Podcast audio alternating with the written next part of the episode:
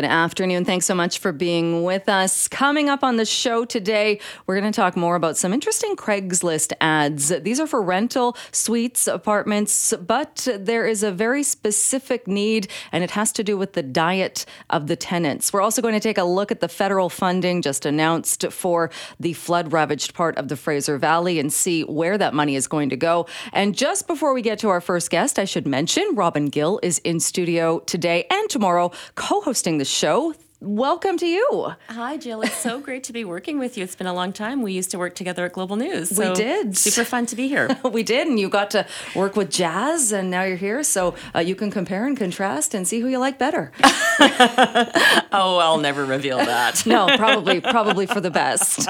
All right, uh, Robin is with us today. We are going to jump right in. We are starting the show talking about an announcement. It is effective immediately. People who are suffering a mental health crisis in a hospital hospital emergency room will potentially have quicker access to care because nurse practitioners are now able to assess patients and assess them for involuntary admission under the Mental Health Act. Well, Tess Kroeker is joining us now, nurse and nurse practitioners of BC board member, also the president of the Registered Psychiatric Nursing Council.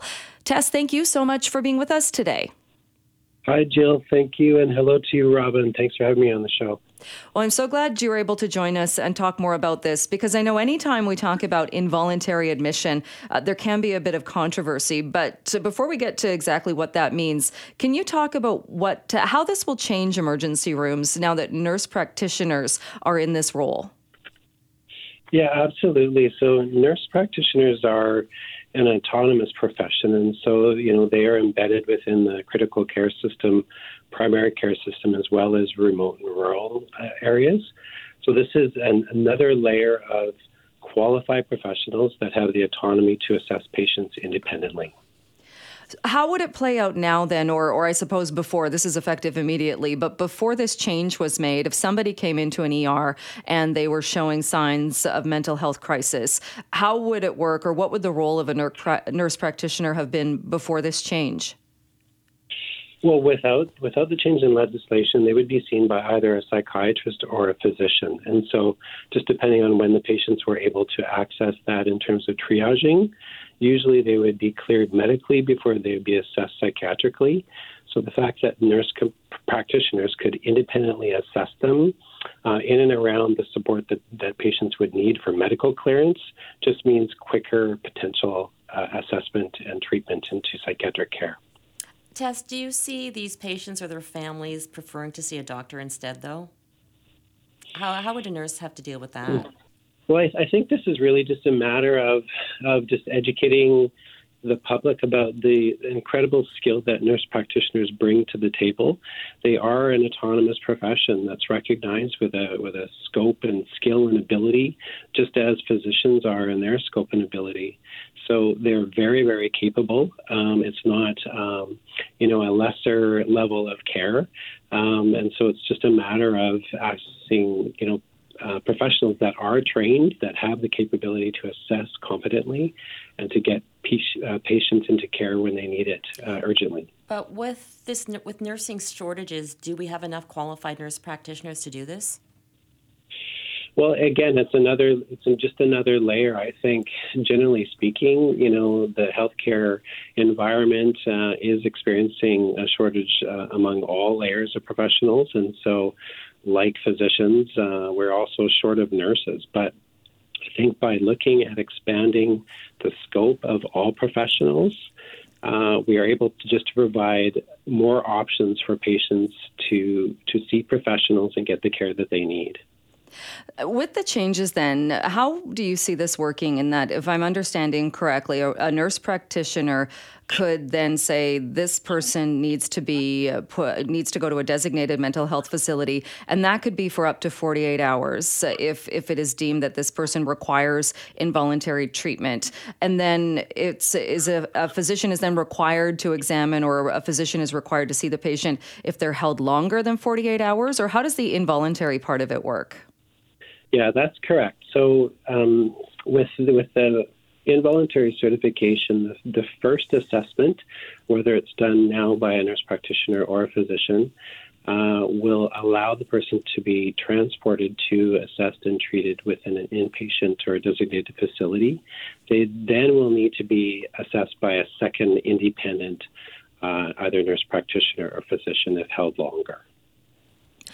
All right, that uh, that makes sense. I saw as well that one of the reasons for doing this also is that oftentimes it is police officers that are bringing people to the hospital to to whichever hospital is closest in crisis, and that police officers will then stay with individuals, and uh, it could be lengthy given if they needed to see a physician.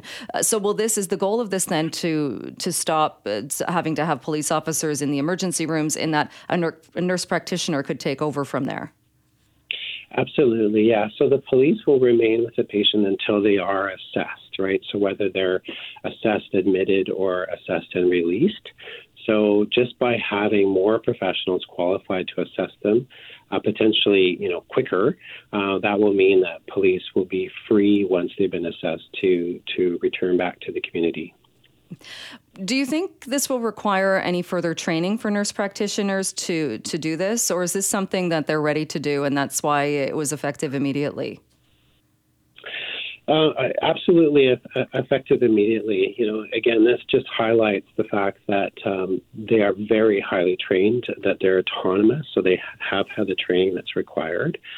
Um, and um, it's just a matter of recognizing the, the capability of, of not only the nurse practitioners, but nurses in general that have a scope of practice that um, sometimes is just underutilized. And so it's a matter of recognizing the fact that nurses can perform these, these um, you know, assessments and treatments and interventions competently and supporting their full scope of practice.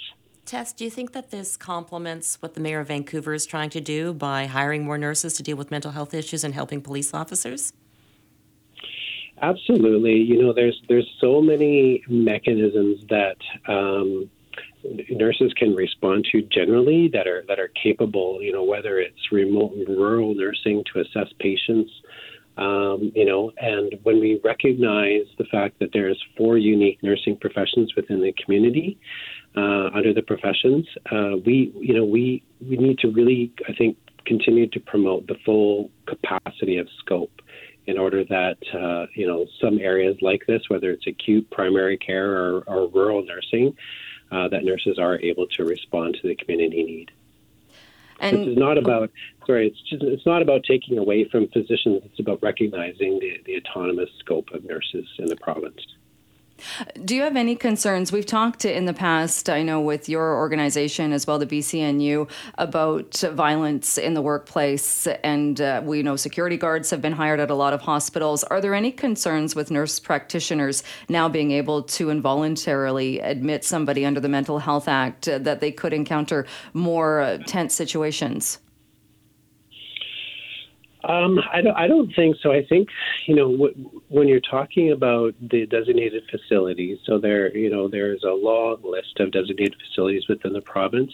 Usually, that infrastructure is in existence, whether you know whether or not there are nurse practitioners involved. So uh, I don't I don't necessarily think that this would contribute to an increased uh, level of risk for the nurse practitioners or you know families or the community responding in a in a negative way.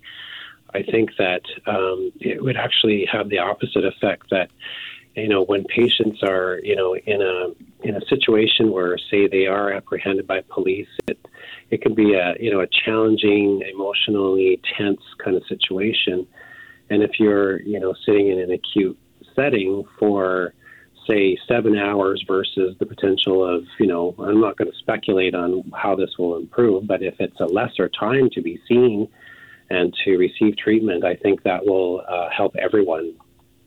All right. Tess Kroeker thank you so much for taking the time uh, and spending some time with us today. Appreciate it. It's a pleasure. Thank you so much for reaching out to us and and good luck with the rest of the show for most of us, crime is something we see on the news. We never think it could happen to us until it does. Loved ones are gone, and for the survivors, the scars will never heal.